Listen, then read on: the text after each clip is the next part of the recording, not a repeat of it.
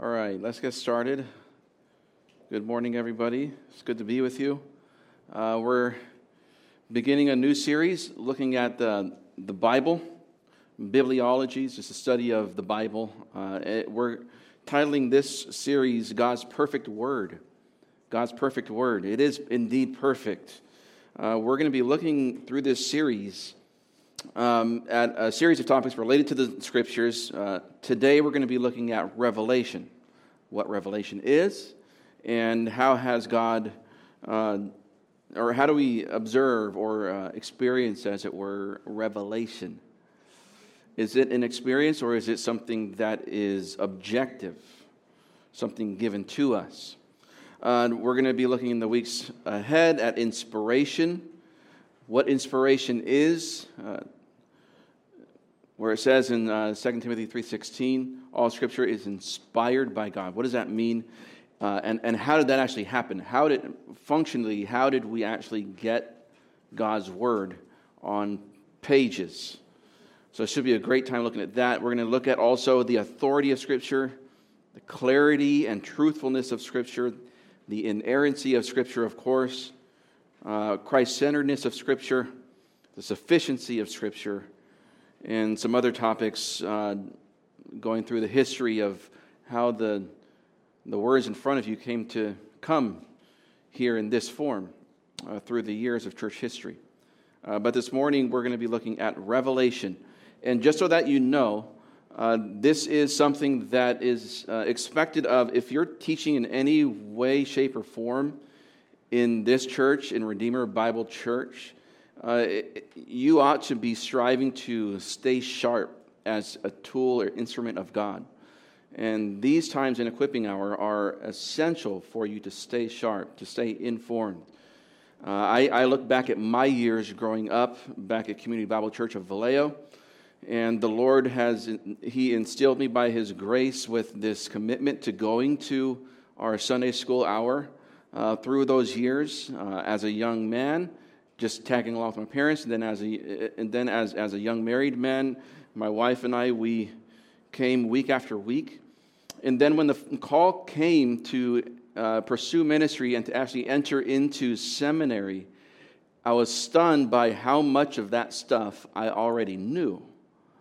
How much uh, seminary truth, quote unquote, seminary doctrine, I already knew quite well from these hours like this. So, what you're getting is seminary, the, the intent is for you to get seminary, Bible college level instruction uh, that will push you, but also not just that is super heady and unattainable, but also very practical very simple truth as well.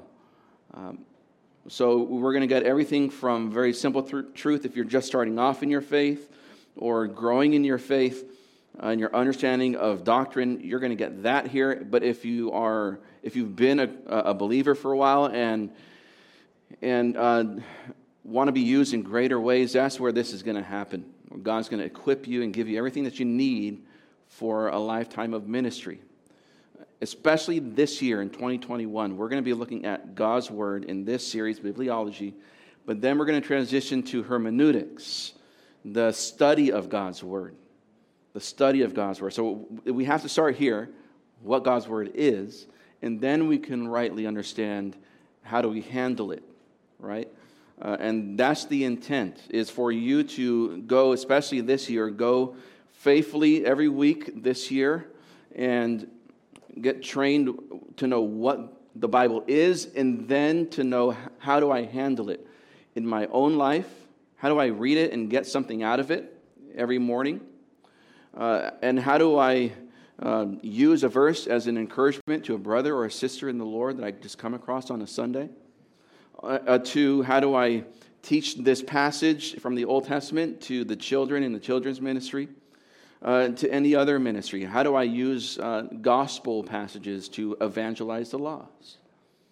This is so critical for us as a Bible believing church. We believe in the authority, the inerrancy of Scripture. We believe that this is God's Word.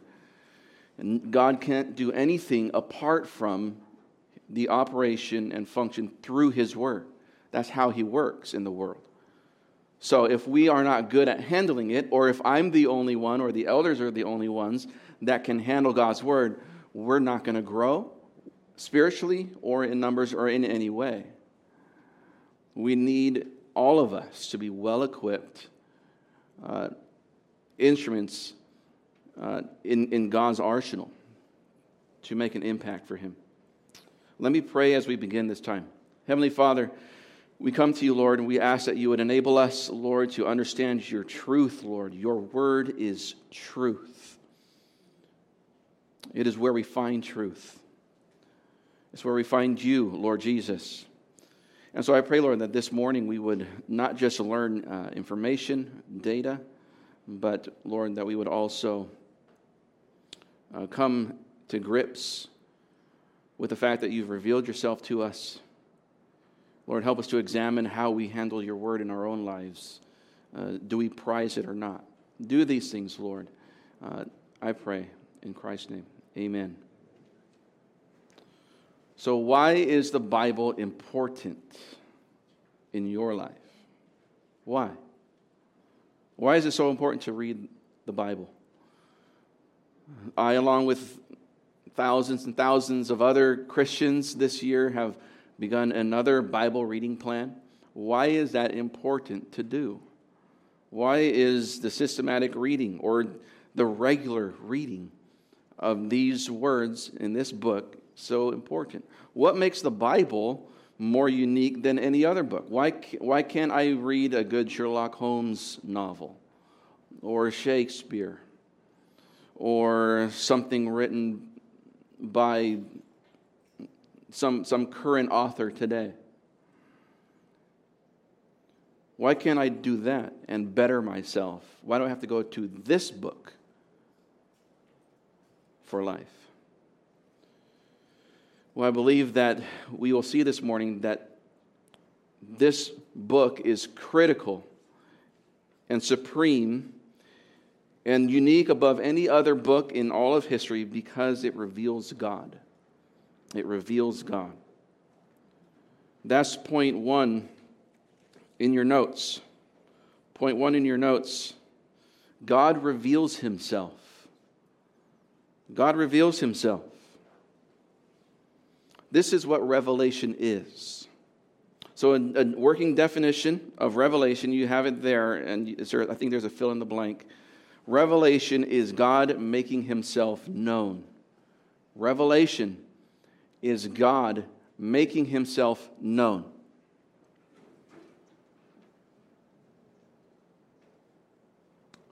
Are we missing some copies back there?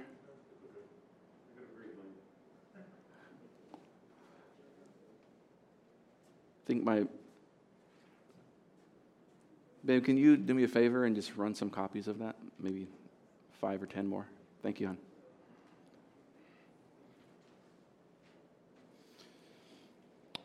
First of all, revelation is God making himself known. That's what revelation is. When we talk about uh, scripture, we need to first step back and, and think about this topic of revelation. Okay, so what we're going to do this morning is get an overview of what Revelation is. We're going to see how God has revealed himself in some other ways that aren't the scripture, but then we're going to end up in the Bible and how it is God's perfect revelation. All right, so that's the roadmap for this morning. Revelation is just God making himself known. That's you can hear it in the word reveal. Reveal. God revealing himself. Now, man needs this revelation. Because by himself, man searches for God, but they search wrongly. You see. Men, as it were, grope for God, reach for God in the darkness. But as long as their minds and their eyes and the world in which we live in is completely dark, they will never reach Him. In fact, we're going to see this morning that it is impossible for mankind to reach God, to discover God on their own without Him revealing Himself to us. That we need God to reveal Himself. Otherwise, we can never know Him. Revelation is, is not. What revelation is not, I believe you have in your notes. What revelation is not. It is not man finding information about God. It is not man finding information about God. That's not revelation. It is not man finding God. It's not man discovering God through his own activity, is what we're saying. That's not revelation. It's not our insights into spiritual things. It's not intuition, good feelings, or impressions of anybody. There's this, there's this assumption that there are people that are spiritual, and usually those spiritual people are the ones that are movie stars or music artists or something like that. For some reason, these people we see as spiritual, that they have greater insight, stronger impressions, uh, more reliable intuitions into things that are spiritual than anybody else. But the reality is that all mankind is dark in their understanding. That's not revelation. A fuzzy feeling isn't revelation. What, what is revelation? What revelation is? It is God revealing Himself. God revealing Himself. It, it is divine activity. That's what we're talking about. God doing something. It, therefore, it is a result of God's initiative. Revelation is God getting, the, getting things started, as it were. It is God taking the first step. And so, therefore, it is this extraordinary divine intervention of God into the world. That's revelation. God, in, in Revelation, God is always the agent, the object, and the subject. He is always the agent, the object, and the subject of revelation. He, he reveals his own mind, he reveals his own will. That's revelation. Revelation is when God discloses or reveals objective, propositional truth. I know that's a lot of long words in a row, but this is Remember, some stuff on the, on the bottom shelf, stuff, some stuff in the middle shelf, some stuff on the top shelf, right? We're not all going to get everything, but I have to give everything to all. So, revelation is when God discloses objective, propositional truth. What's the opposite of that? Subjective truth. So, there's objective, where things just are, right? Uh, it is January 10th. That's an objective truth. Whether you feel like it being January 10th or whether you're ready for it to be January 10th, 2021, uh, it has no uh, impact on the reality that it is today, January 10th, 2021. That's objective truth. Subjective truth is your feelings, how you feel about something. So, revelation is when God discloses objective propositional truth about his person, his work, which would otherwise be unknown and unknowable. Just one verse for us to look at in regards to revelation. Um, comes from 1 Corinthians 2. I'm going to read the larger passage for us, and then we're going to look at some details. 1 Corinthians 2. I'm going to read verse 6 through 12 so we get the big picture, and then we're going to look at just a couple verses here, or a few verses. 1 Corinthians 2, beginning in verse 6, it says that we do speak wisdom among those who are mature a wisdom, however, not of this age, nor of the rulers of this age who are passing away. But we speak God's wisdom in a mystery, the hidden wisdom which God predestined before the ages to our glory. The wisdom which none of the rulers of this age has understood. For if they had understood it, they would not have crucified the Lord of glory. But just as it is written, things which eye has not seen and ear has not heard, and which has not entered the heart of man, all that God has prepared for those who love him. For to us, God revealed them through the Spirit. For the Spirit searches all things, even the depths of God. For who among men knows the thoughts of a man except the spirit of the man which is in him? Even so, the thoughts of God. No one knows except the Spirit of God. Now we have received not the Spirit of the world, but the Spirit who is from God, so that we may know the things freely given to us by God, which things we also speak, not in words taught by human wisdom, but in those taught by the Spirit, combining spiritual thoughts with spiritual words. Now, what is he saying in this passage? What he's saying essentially is that had God not revealed himself, revealed true wisdom, revealed truth to us, we would have never known it. In fact, in verse 8 it says, This wisdom of God is something that none of the rulers of this age has understood, because if they understood it, they wouldn't have crucified Jesus if God's word was, if knowing about God and if knowing truth was, was so easy and so attainable for mankind, if we're just missing a few pieces of the puzzle, then why would they have crucified the Lord of glory? He says. It doesn't make sense. We are dark. And even with Jesus standing right in front of us, if God does not give us eyes to see, we don't see the truth. We don't appreciate the truth and the revelation of God.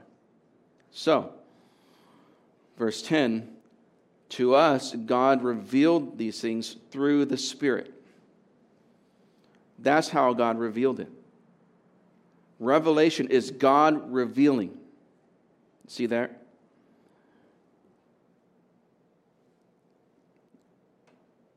he says, because the Spirit, why the Spirit? Why does the Spirit have to be the revealing agent in Revelation? Well, it's because the Spirit searches all things, even the depths of God. That's why. Verse 11, the thing about yourself. Nobody knows your thoughts except your spirit, right? I can tell you all sorts of stories. I can tell you how things are going in my life, but I can only but what you know about me is only what I choose to reveal to you. Right? That's why lies and deception are so evil, is because I am not revealing, I'm not being honest of, my, to, of myself to you. He transfers that reality and says, that's, if, if that's true of you, that's true of God because you're made in God's image. If you want to know who God is and what He thinks, he has to reveal that to you. His Spirit, the Holy Spirit, must take the, act, the initiative and reveal Himself to you. You cannot find Him out. That's what, exactly what he gets to in verse 12. We have received not the Spirit of the world, but the Spirit who is from God. Why? Why did the apostles receive the Spirit of God? So that we may know the things freely given to us by God. And so it is for all Christians. It, with, with the apostles, it was the initial revelation of God. But for us, we are indwelt by the Holy Spirit, and the Spirit gives us eyes to see what He revealed in the pages of Scripture. It is, you are given the Holy Spirit so that you may know the things that God has given you. God wants you to know Him. And that is the first point this morning that Revelation is God revealing himself to you. That's what it is. We need to appreciate this reality that God reveals himself. It is a person, it's not just information. he's not revealing how to balance your checkbook, He's not revealing uh, how, to things, how to make things better in your life. He's not revealing uh, scientific um, formulas for us to advance as a society. He is revealing Himself, God Almighty, showing us Him. We need to prize that. We need to hold revelation in the highest esteem. Because it, it is there in revelation that we meet our God, the one true God. Okay, now, how then, if revelation is so important and so special, how does God reveal? Point two in your notes there's general revelation. General revelation. And we're going to turn to Romans chapter 1 for this. This is a, key passage when we talk about general revelation. General revelation is accessible to all, right? I mean, you hear that in the word general.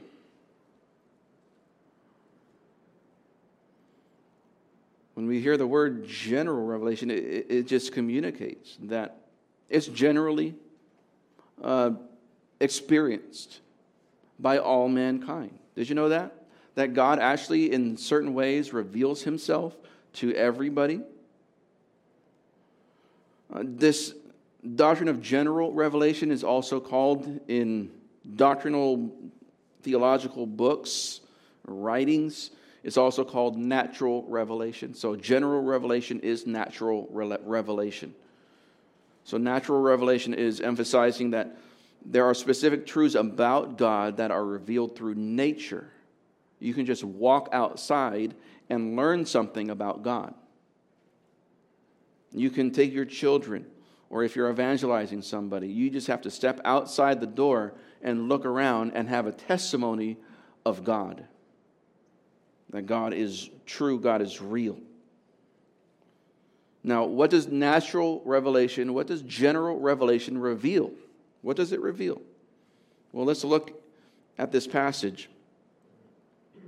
Romans 1 18 through 20 says, The wrath of God is revealed from heaven against all ungodliness and unrighteousness of men who suppress the truth in unrighteousness. Because that which is known about God is evident within them, for God made it evident to them. For since the creation of the world, his invisible attributes, his eternal power and divine nature, have been clearly seen, being understood through what has been made, so that they are without excuse. So, what does general or natural revelation reveal about God? What are some things about God that are described here, specifically um, in this verse, verse 20? What do we learn about God? Eternal power.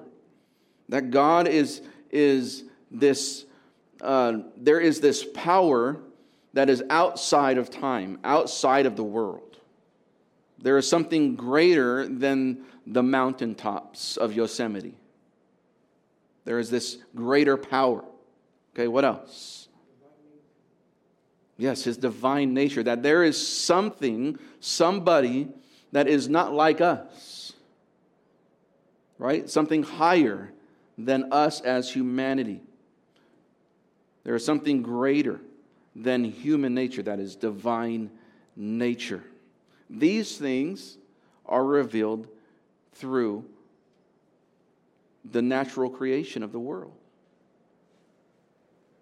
Now, what, what man does is instead of looking at nature and then looking outside of it for uh, eternal power and for something greater than themselves, they keep their eyes fixed on the creation and see their fulfillment. They see the something greater than themselves in the nature. That's, that's why um, we have to be very careful when we think about, you know, uh, preserving nature and uh, being eco-conscious or however you, however you want to communicate it. We have to be careful that we are not falling into the thinking of nature, creation itself, is something to be prized. And it, it, that is what we are trying to uphold because that is the greater thing than us. No. We preserve it because we're stewards, but we don't worship it, because, but rather we worship the God who created it. So, natural or general revelation reveals the existence of a divine being who possesses a divine nature. He is entirely other, holy, divine. He is distinct from and unlike the rest of creation. He is a being supremely worthy of worship to whom man is accountable. That's what nature reveals. It reveals self evident truth about the being of God that is clearly seen, it says. Look what it says in verse 19. That which is known about God is evident within them, for God made it evident to them. The reality and the truth of God is evident to every single human being that ever lived. So there is, n- there is no such thing as a true atheist. That quote unquote atheist is suppressing what he knows and has convinced himself of the lie that there is no God. There is nobody who actually truly believes in their heart of hearts that there is no God. They have fooled themselves. Their dark and deceitful hearts has, has conned them into believing the lie that God is not real. Instead, God reveals himself in nature. His omnipotence is seen in his ability to bring all things that exist into being. His, his eternality is evident because he existed before creation. His eternality. In Acts 14 17, it says, He did not leave himself without witness, in that he did good and gave you rains from heaven and fruitful seasons, satisfying your hearts with food and gladness. This is uh, the apostle uh, giving the gospel he's, he's, he's beginning to introduce God and the gospel to this pagan, these pagan people who are worshiping them, uh, worshiping the apostles as Zeus and as these false gods. He says, No, no, no. There is one true God, and let me tell you about him. First of all, you know him already because he's given you rains from heaven. He's given you fruitful seasons. He's satisfied your hearts with food and gladness. All the good stuff that you enjoy, that came from somebody came from a person. And so we can see from just nature the fact that there are seasons and there is food to enjoy and, that food tastes good. Amen? the fact that it does, that everything doesn't taste like cardboard, shows what about God? That He is a good God. That He is inherently good, inherently kind, Psalm 19:1 tells us about general or natural revelation that the heavens are telling the glory of God, their expanse is declaring the work of his hands. Just look up in the, in the sky, in the daytime or in the nighttime. And what are the stars telling you? They're not telling you astrology, right? They're not telling you uh, what kind of character you have based on the month that you were born. That's pagan rubbish. Okay? That's not what the stars are telling you. The stars are telling you the glory of God. It's not about you. Their expanse is declaring the works of his hands, it's, pointing to somebody else. There's a great God. God reveals himself in his creative wisdom, his versatility in all of nature. Well, one thing that natural or general, general revelation does not reveal is the gospel. It does not reveal redemption. There is no redemptive revelation in any of these verses. Did you notice that? Romans 1, Acts 14, Psalm 19, and all the other verses that talk about the glory of God seen in creation. None of them talk about a Messiah, a Jesus, uh, a, a, a salvation, deliverance. None of them talk about those truths. It only gets you so far. So, why natural revelation? Why general revelation? What does it accomplish? What natural revelation accomplishes, first of all, is condemnation. We're back here in Romans 1.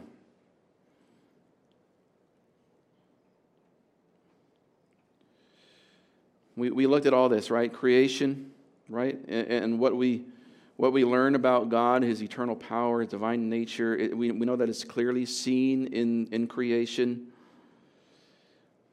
It's what's been made. What is made is creation. Why? It's so important as you're studying Scripture to look at the so that's of the Bible. Why? This answers the question. Why? Why natural revelation? So that mankind is without excuse. That's why. That's why God created the world the way He created the world. So that there would be a testimony of Him, and so that people would come to Him, and if they don't come to Him, they're without excuse. They can't say, Well, I didn't know that there wasn't a God. I didn't know that. How could I have known that? Well, you could have looked outside at the great things that God made, and you would have searched for Him.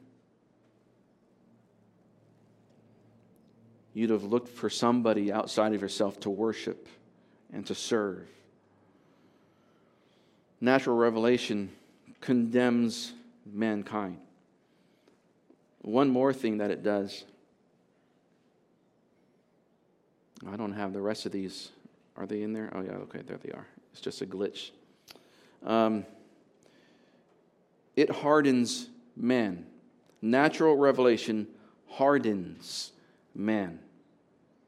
You see, the wrath of God is revealed from heaven in verse 18, Romans 1:18, against all ungodliness and unrighteousness of men who suppress the truth in righteousness.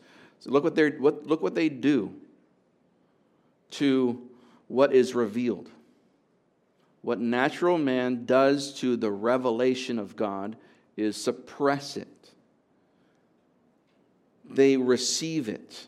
They, they receive it and then refuse it. They turn it away. Verse 21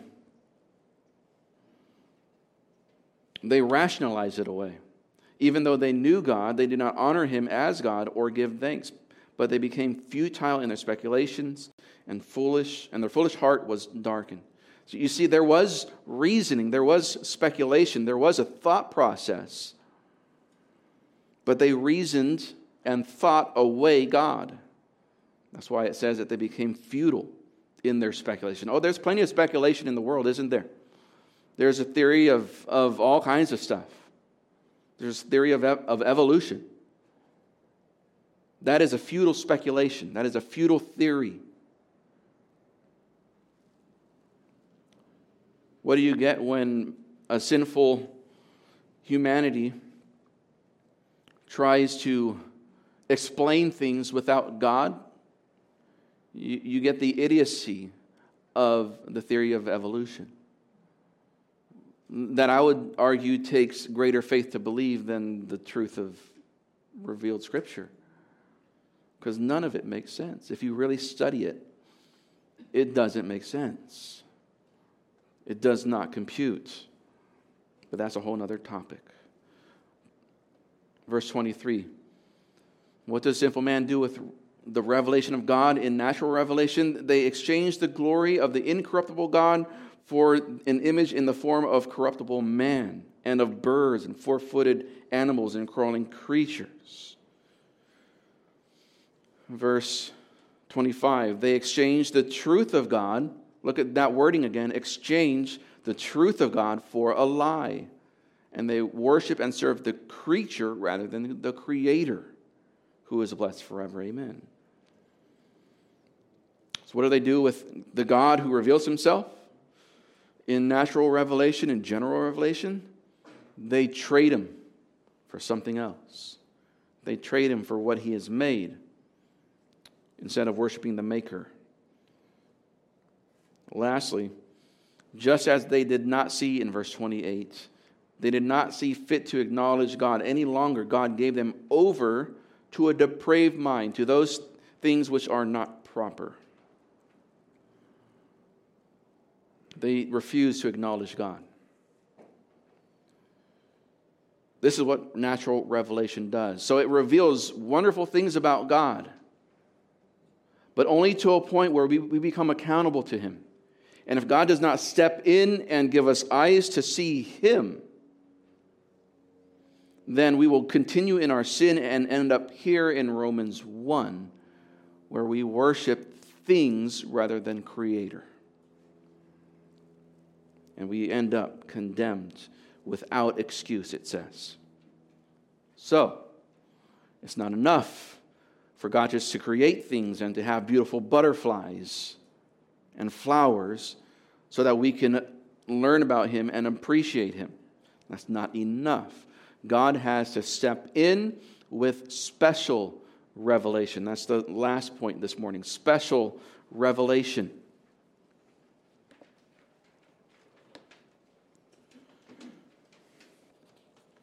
Any questions at this point before I go on to the last point? I think under general revelation, I have underlined the revelation of God through creation. That would be how you fill that in. I think I have. All right, so special revelation. What is that? Special revelation is the objective self revelation of God to man. Let me write that out for you.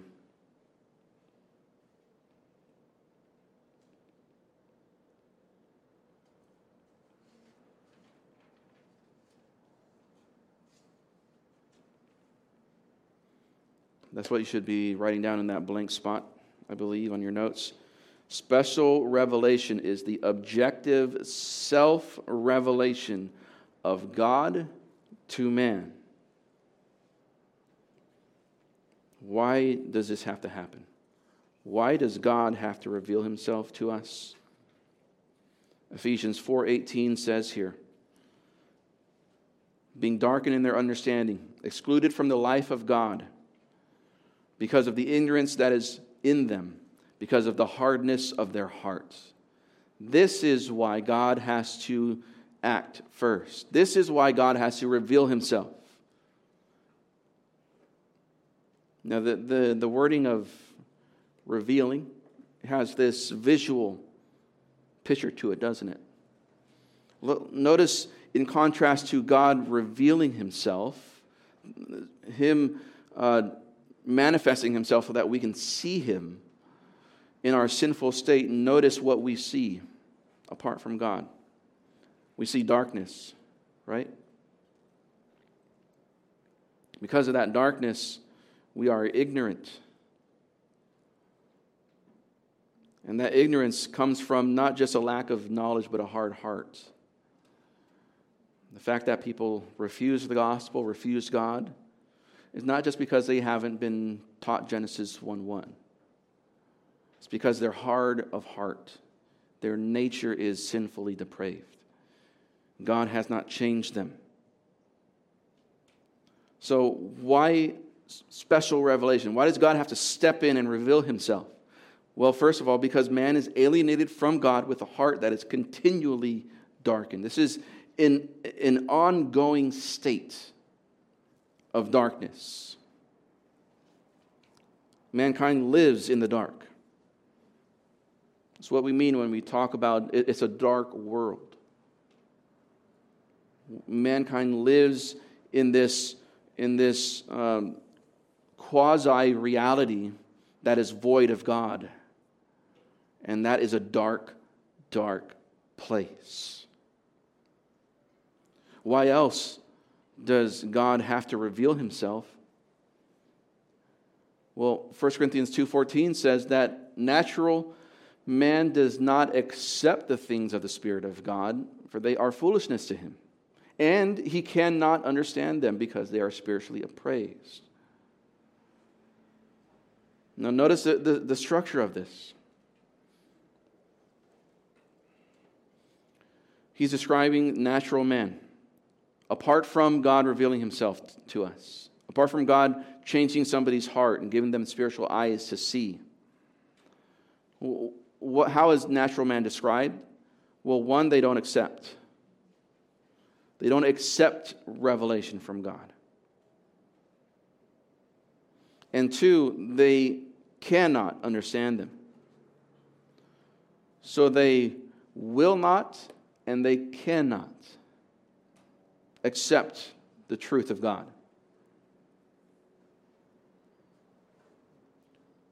Mankind does not receive, that, that is welcome. That's what it means to accept. They don't welcome the things of the Spirit of God. It's not, it doesn't find a home there. Why? Because they, they reject the Bible as just foolishness. It's silly. Right? So that's, that's, uh, that speaks about their, their heart and their attitude towards God. But not only that, they're completely incapable. Even if we could woo somebody into church with uh, us being nice and having fancy things and having a, a fancy speaker or, or whatever might attract the lost, even if we can get them in and get them to like being around us, they are completely incapable of understanding anything that happens here. They cannot understand the things of the Spirit of God. Why? Because they are spiritually appraised. The, the, thing, the, the things of the Spirit of God are spiritually appraised. Uh, the, the they and the them are the things of the Spirit of God. See that? So, sinful mankind cannot understand the things of the Spirit of God because the things of the Spirit of God are spiritually appraised. In order to rightly appraise or value, appreciate the things that the Spirit of God reveals in the pages of Scripture, you have to be changed because, because you, you can't understand them. You, these things are, are spiritual. And only the spiritual person, the spiritual man, the spiritual woman can rightly appreciate spiritual things. God has to do the work. We're going we're to just rush through a few things here. The methods of special revelation. The methods of special revelation, because we got to get to Scripture, right? So, I'm going to read this, uh, and here's one method of how God steps into creation, steps into our world, and reveals himself. There are uh, eight ways that God reveals himself, one of those being Scripture. We're going to get there. But the first way that God reveals himself is by audible voice. 1 Samuel 3 3 to 10 says that the lamp of God had not yet gone out, and Samuel was lying down in the temple of the Lord where the ark of God was. That the Lord called Samuel, and he said, Here I am. Samuel said, Here I am. Then he ran to Eli and said, Here I am. You, you called me. Did you call me in the middle of the night? I thought it was you calling me. But Eli said, I did not call. Lie down again. So he went away and he laid down. The Lord called yet again, Samuel. So Samuel arose and went back to Eli and said, Here I am, for you called me. Why are you waking me up again? But Eli answered, I did not call, my son. Lie down again. Samuel did not yet know the Lord, you see, nor had the word of the Lord yet been revealed to him. So the Lord called Samuel again for the third time. And he arose and went to Eli and said, Here I am, for you called me. And Eli discerned that the Lord had been calling the boy. And Eli said to Samuel, Go lie down, and it shall be, if he calls you, then, then say, Speak, Lord, for your servant is listening. So Samuel went and laid down in his place. And then the Lord came and stood and called as at the other times. He said, Samuel, Samuel. And Samuel responded and said, Speak, for your servant is listening. It was an audible voice, you see, because we know it's an audible voice, not some internal thing, because it is something that he heard and mistook it for Eli's voice. This is how God used to speak in the Old Testament, just audibly. As I am speaking to you, and you can hear the voice and the sounds of the words that are coming out of my mouth, you, the Old Testament saints, especially, namely the prophets, would hear God's voice. Also, direct writing. This is fascinating. Not necessarily the writings of Scripture, but direct writing. Exodus 32, 15 and 16. The Moses turned and went down from the mountain with the two tablets of the testimony in his hand. Tablets which were written on both sides. They were written on one side and the other. The tablets were God's work, and the writing was God's writing engraved on the tablets. I wonder what that penmanship looked like, right? And that doesn't matter because it is not revealed, right? It doesn't do us any good. It's just a nerdy question. But this is how God revealed himself. Uh, in, in, in these tablets, in these writings, it was the Ten Commandments. God revealed himself. And I find it stunning that a list of commands is the self revelation of God.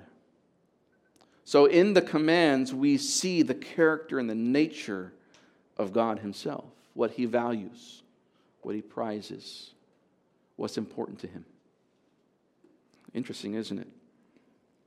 That's helpful for you as you read through the Old Testament and get into all those laws. What you're reading is God revealing Himself and His character. Let's move on.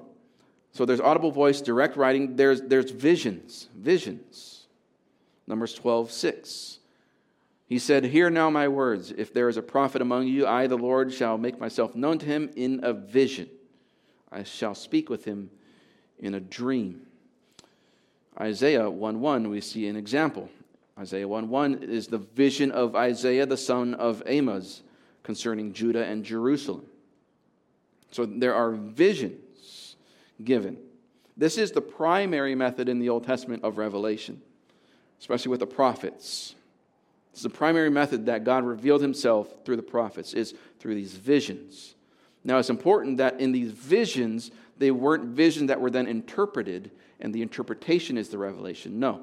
The, the, the vision itself, and then the communication also, the communication and, and relaying of what was seen is also the revelation.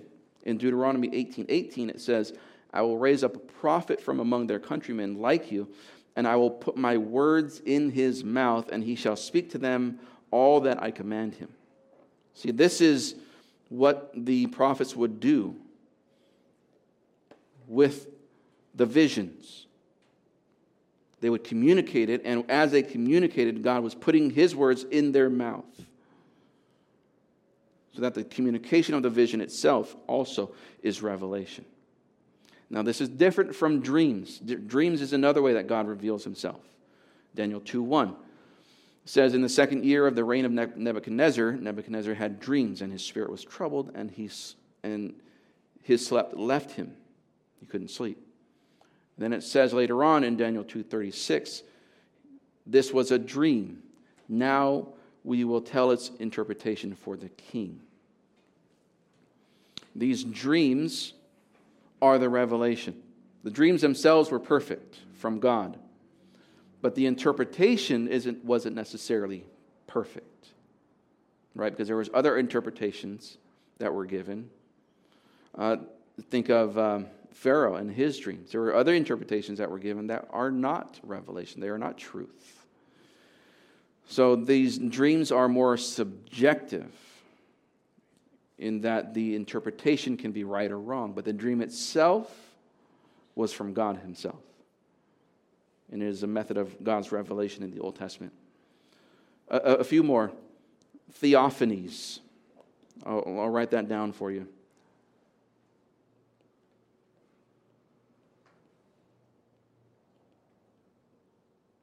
Theophanies.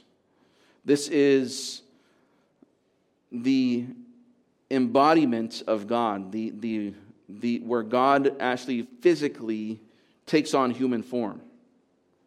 Theophany. We see one here, a sweet one that uh, I, I, just read recently uh, in our Bible reading as we're going through the Bible in, in, this year. It says, Now the angel of the Lord found her by a spring. This is uh, Hagar. After she was rejected by Sarai and mistreated, the angel of the Lord found her by a spring of water in the wilderness, by the spring on the way to Shur. And he said, Hagar, Sarah's maid, where have you come from and where are you going? And she said, I am fleeing the pre- presence of my mistress Sarai. Then the angel of the Lord said to her, Return to your mistress and submit yourself to her authority. Moreover, the angel of the Lord said to her, I will greatly multiply your descendants so that they too that so that they will be too many to count. The angel of the Lord said to her further, Behold, you are with child, and, and you will bear a son, and you shall call his name Ishmael, because the Lord has given heed to your affliction. A sweet, tender moment as this angel of the Lord ministers to this woman. And we know it's God because he makes this covenant with her. He makes this promise that I will greatly multiply your descendants. Who's the I? It's the angel of the Lord. It's the angel of the Lord here. Yeah. There's tons of, of other theophanies. And all of these theophanies, I would argue, are Christophanies, right? So you can take theophany and you can write Christophany. Christophanies. A theophany is a Christophany, I would argue, because nobody has seen God, the Father. Uh, couple more. Uh, angelic messengers are also how God has revealed himself. We know this from Matthew, right, where the angel uh, came and revealed him uh, uh, and, and became manifest to these people, Joseph here in this passage. But what does he do? He speaks on behalf of God, right? The, the, what's communicated by the angel is, are the words of God and what God is doing, what God wants them to do. So these angelic messengers are also another method of special revelation. Joseph and Mary would not have known what, was, what in the world was going on uh, had not God revealed that to them, right? They would have been trying to figure, out, figure it out as they went along. But God graciously communicated to them, not by writing on a wall, not by an audible voice, but through an angel, a messenger. Uh, one more Christ Himself. Christ Himself. Hebrews 1 2 through 3, or 1 through 3. This is what we've been looking at, right? God, after He spoke long ago to the, to the uh, fathers in the prophets, right? That's all through the Old Testament. That's in, in many portions and in many ways. That's how God used to speak he says. After he spoke through audible voice, direct writing, visions, dreams, theophanies, angelic messengers. After all of those things, after that, now it's a new era. In these last days, how has he spoken to us? No longer through visions and dreams and audible voice, he has spoken to us in His Son. That's what makes Christ so precious, isn't it? Because God reveals Himself in all of His nature, all of His beauty, all of His glory. He reveals Himself in Jesus Christ. That's what makes Christ stunning. When we see him, we see the face of God. Notice Christ doesn't just bring the revelation to us, he is the revelation. Isn't that stunning? He doesn't just communicate what God wants to say to us, He is God. He is the revelation. He is God revealed in flesh. That is Jesus Christ. And the last and final method or mode of special revelation is Scripture. Scripture.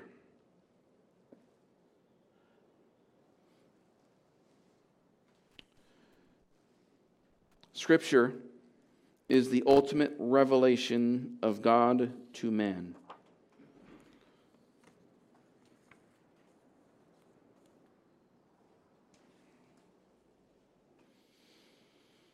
Look how the psalmist describes the Bible. The law of the Lord is perfect, restoring the soul. The testimony of the Lord is sure, making wise the simple. The precepts of the Lord are right, rejoicing the heart. The commandment of the Lord is pure, enlightening the eyes. The fear of the Lord is clean, enduring forever. The judgments of the Lord are true, they are righteous altogether. They are more desirable than gold, yes, than much fine gold, sweeter also than the honey and the drippings of the honeycomb. That needs to be our view of Scripture. Let me break it down to you. You need to have a heart that, that agrees with these statements, that we can substitute all of these things the law of the Lord, the testimony of the Lord with the Bible right? The Bible is perfect, restoring the soul. The Bible is sure, making wise the simple. The Bible is right, rejoicing the heart. The Bible is pure, enlightening the eyes. The Bible is clean, it endures forever. The Bible is true and righteous altogether. And so, therefore, the Bible is more desirable to me than gold much fine gold, and it's sweet, sweeter than the drippings of the honeycomb. Something that's been pointed out to me that is so precious in this one verse. Notice it's more desirable than gold, and it's sweeter than honey. Gold has a fixed value, right? That, that is objective there, there, it, gold is a precious metal, and it, in and of itself, has value. That's when God, when, when the psalmist describes the Bible, it says it has a greater value than gold. The Bible has this, this supreme value in my life. I, I prize it, I treasure it. But not only that, there is this subjective part of the Bible in that it is sweet, sweeter than honey. Honey isn't super expensive, it's not as expensive as gold, but there's something sweet and delightful about it. So not only do I value the Bible because of what it is, it is sweet. I delight in the Bible. Is that you, Christian? Do you prize it? And do you delight in it? That must be us. Scripture is, is, is precious because it takes all of these other modes of revelation that we were looking at and it inscribes it into the pages of Scripture. It permanentizes all of those other revelations. You see? Those revelations happened and they're not happening anymore. And had they not been inscribed into the pages of Scripture, we wouldn't know about them. The visions and the dreams and the audible voices and those things. Not only this, but Scripture is more reliable than any experience. Scripture is all that we need to live for God. And Scripture reveals Christ Himself. This is why the Bible is so precious to us. We're going to see these as we go on in the following weeks. That we can trust God's Word more than anything else. That we can go to God's Word for all of life. And we can find in God's Word our precious Savior. We can find God here. He has revealed Himself. So treasure this word this week, Christian, and, and highly prize it. Give it a place in your life that is like that is greater than the place that you would give gold, and more precious a place than you would give even honey or your favorite food. Give it that place in your life. Let me pray.